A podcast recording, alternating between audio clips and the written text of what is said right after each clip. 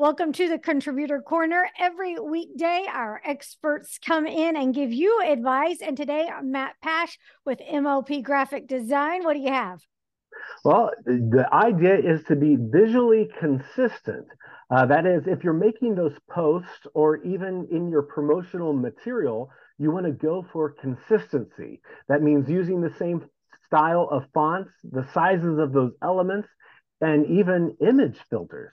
Uh, creating the aesthetic unity among your designs is a great way to make sure that you're easily recognizable.